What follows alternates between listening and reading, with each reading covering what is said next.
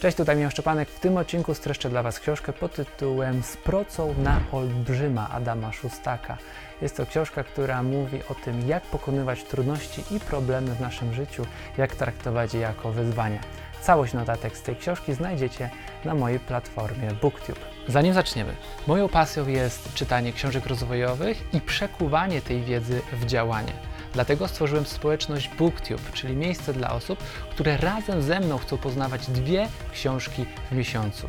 Książki z rozwoju osobistego i biznesowego. Prosto na maila wysyłam moje notatki w formie tekstowej i wideo, dzięki czemu możesz poznawać najciekawsze idee świata i oszczędzić czas. Otrzymasz również dostęp do kilkudziesięciu moich wideonotatek z książek, które każdy przynajmniej raz w życiu powinien przeczytać. Wejdź na booktube kropka p l i dołącz do naszej społeczności.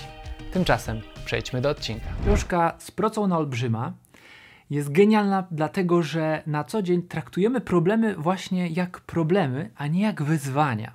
I skąd w ogóle się wziął tytuł? Proca jest związana z biblijną historią, kiedy Dawid walczył z Goliatem. Goliat, wielki, przerośnięty wojownik, który miał chorobę akromegalię. Akromegalia polega na tym, że hormon wzrostu jest nadaktywny i człowiek rośnie do gigantycznych rozmiarów. Był, był więc wielki i nie do pokonania. Miał grubą zbroję, a Dawid był zwykłym pasterzem, który nie umiał walczyć. Wojsko, które bało się sprostać z Goliatem, nie potrafiło go pokonać. Ale Dawid przyszedł i zastosował pewne taktyki, które pozwoliły mu wygrać. Wziął procę, podszedł, strzelił i zmienił w ten sposób reguły gry, trafiając między oczy, czyli w słaby punkt właśnie Goliata. I tak samo my w naszym życiu możemy podchodzić do problemów i czuć się przerażeni albo zainspirować się historią Dawida i wziąć lekcję z jego historii i zacząć pokonywać problemy tak jak on. Pierwsza taktyka, którą w tej książce Adam Szustak nam podaje, to zmiana reguł gry. I właśnie Dawid, podchodząc do Goliata, nie walczył w ten sam sposób na krótkim dystansie, tylko pomyślał, ok, skoro nikt nie może pokonać Goliata w ten sposób, walką wręcz, a celem jest wygrana, podejdę, wezmę procę i strzelę mu prosto między oczy. Tu mi się też przypomina scena z Indiana Jonesa w pierwszej części, kiedy zaczyna mieczem machać przed nim jakiś wojownik, a ten podchodzi spokojnie, wyciąga rewolwer i strzela i go zabija, więc zastosował inne reguły gry. Chodzi o to, żebyśmy w naszym życiu, tak jak Dawid, patrzyli, jaki jest słaby punkt tego problemu, z którym możemy się, mamy się zmierzyć. Potraktować to jako wyzwanie, zmienić te reguły gry, nie iść tak, jak wszyscy być może podchodzą do danego problemu, tylko zastosować pewną innowacyjność. Strzał z procy był precyzyjny, gdyż Dawid dobrze radził sobie z tego typu rzeczami, bo polował po prostu na ptactwo często, no i tego cela miał. Więc mógł prosto wycelować między oczy i pokonać ten problem, który wydawał się nie do pokonania. Więc jeżeli nam się wydaje, że coś jest nie do pokonania, podejdźmy w... i zmieńmy reguły gry. Drugą taktyką, która jest powiązana z zmianą reguł gry, jest innowacja. I innowacje możemy mieć na trzech poziomach. Innowacja produktowa, procesowa i marketingowa. W języku biznesowym jest to dość dobrze znane, ale przenieśmy to na nasze życie i rozwiązywanie problemów.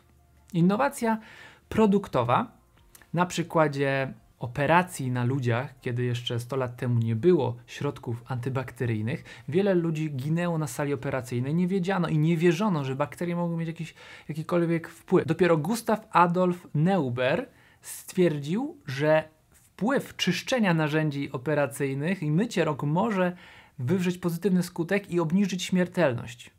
Dzięki niemu powstała taka nauka jak aseptyka. I stworzył innowację produktową, produkt, który umożliwił pokonanie tego problemu, jakie, jaką była właśnie ta śmiertelność na stołach operacyjnych. Innowacja zaś procesowa polega na tym, że jeżeli mamy jakiś cel, a nie udaje nam się dotrzeć do tego celu, tym, sa- tym samym sposobem zmieńmy drogę do tego celu, czyli inaczej podejdźmy do problemu innymi zachowaniami. Dla przykładu, jeżeli musisz schudnąć i nie idzie ci to i chcesz chodzisz na siłownię, stwierdzasz, spróbuj od tego, ale to nie jest jednak twój klimat, to zmień ten proces nie idź tą drogą, tylko na przykład zastosuj krótkie przekąski ruchowe, o których też mówiliśmy w książce No Sweat, że krótkie, sumujące się aktywności mogą dać więcej niż jeden długi trening.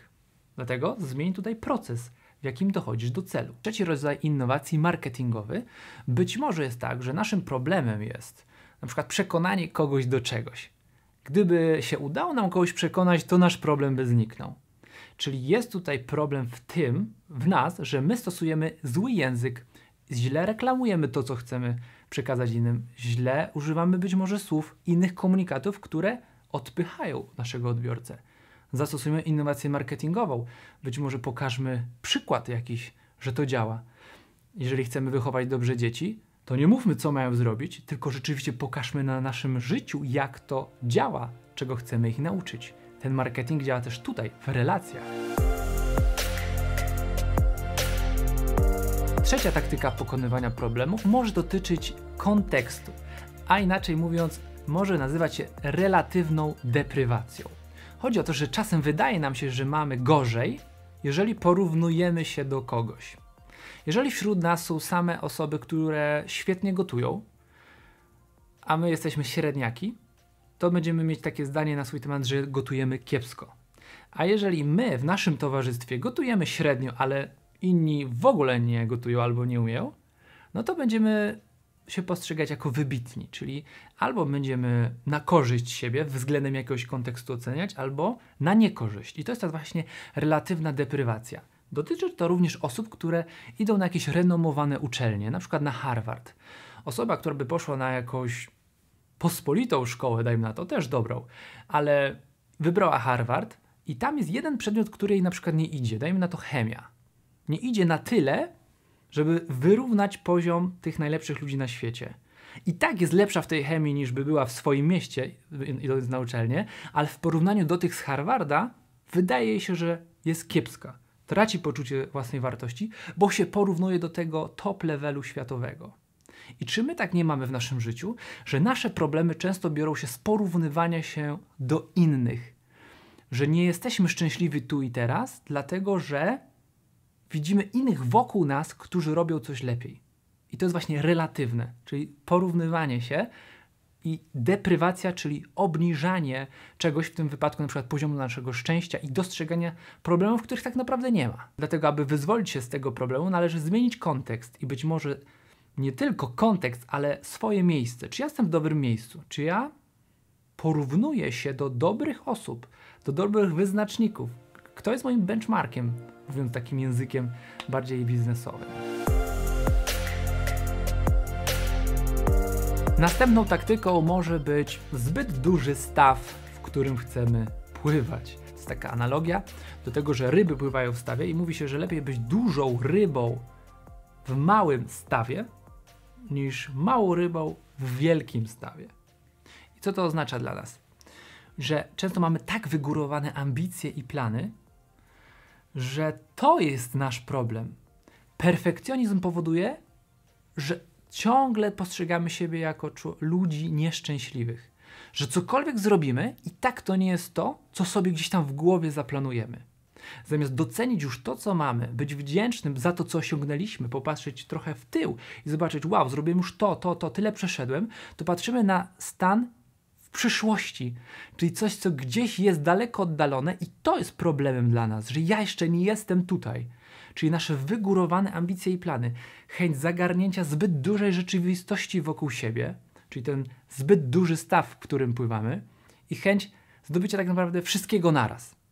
Nie da się być wszędzie, każdy ma dwadzieścia cztery godziny na dobę, więc musimy wybierać, żeby nie tworzyć sztucznie problemów. Oczywiście chodzi o to, żeby być w życiu ambitnym, ale o tyle, o ile jest to dla nas korzystne. Zbadajmy siebie, co tak naprawdę jest dla nas ważne, jakie mamy wartości i dopiero wtedy ustalajmy cele. Nie patrzmy na innych, znowu porównując się i wskakując do stawu, do oceanu, który nas przytłoczy. To może, właśnie, to może być właśnie taka pokusa, że bierzemy na siebie zbyt wiele. I robiąc zbyt wiele rzeczy naraz, naraz, tak zwany multitasking, wielozadaniowość, wiele projektów naraz, tak naprawdę nie realizujemy nic. Tak samo jest z postanowieniami noworocznymi. że bierzemy na siebie zbyt dużą ich liczbę, a potem nie realizujemy żadnego. Lepiej wziąć jedną rzecz, skończyć ją i dopiero zacząć kolejną. Wtedy wiele problemów byśmy wyeliminowali. Nie tylko tych właśnie, że nam się nie udaje, ale również tych zdrowotnych. Hej, dzięki za zapoznanie się z tymi fragmentami notatek. Jeżeli chcesz poznać więcej ciekawych idei z tych książek, wdrożyć wiedzę w swoje życie, to dołącz do BookTube'a. Link pod tym filmem do społeczności ludzi, którzy chcą wdrażać wiedzę z książek w swoje życie. Do zobaczenia w następnym odcinku.